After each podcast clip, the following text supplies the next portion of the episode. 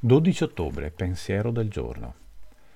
Sono felice nel constatare che, anche se non posso allontanare con la forza della volontà emozioni negative come la paura, l'aggressività o la disperazione, io non devo essere dominato da esse.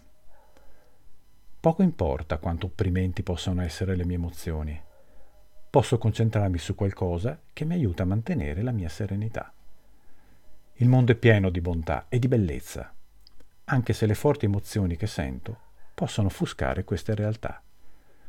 Sicuramente, come posso essere sconvolto da una persona, o da un luogo, o da cose, così posso sempre trovare esperienze migliori di cui gioire.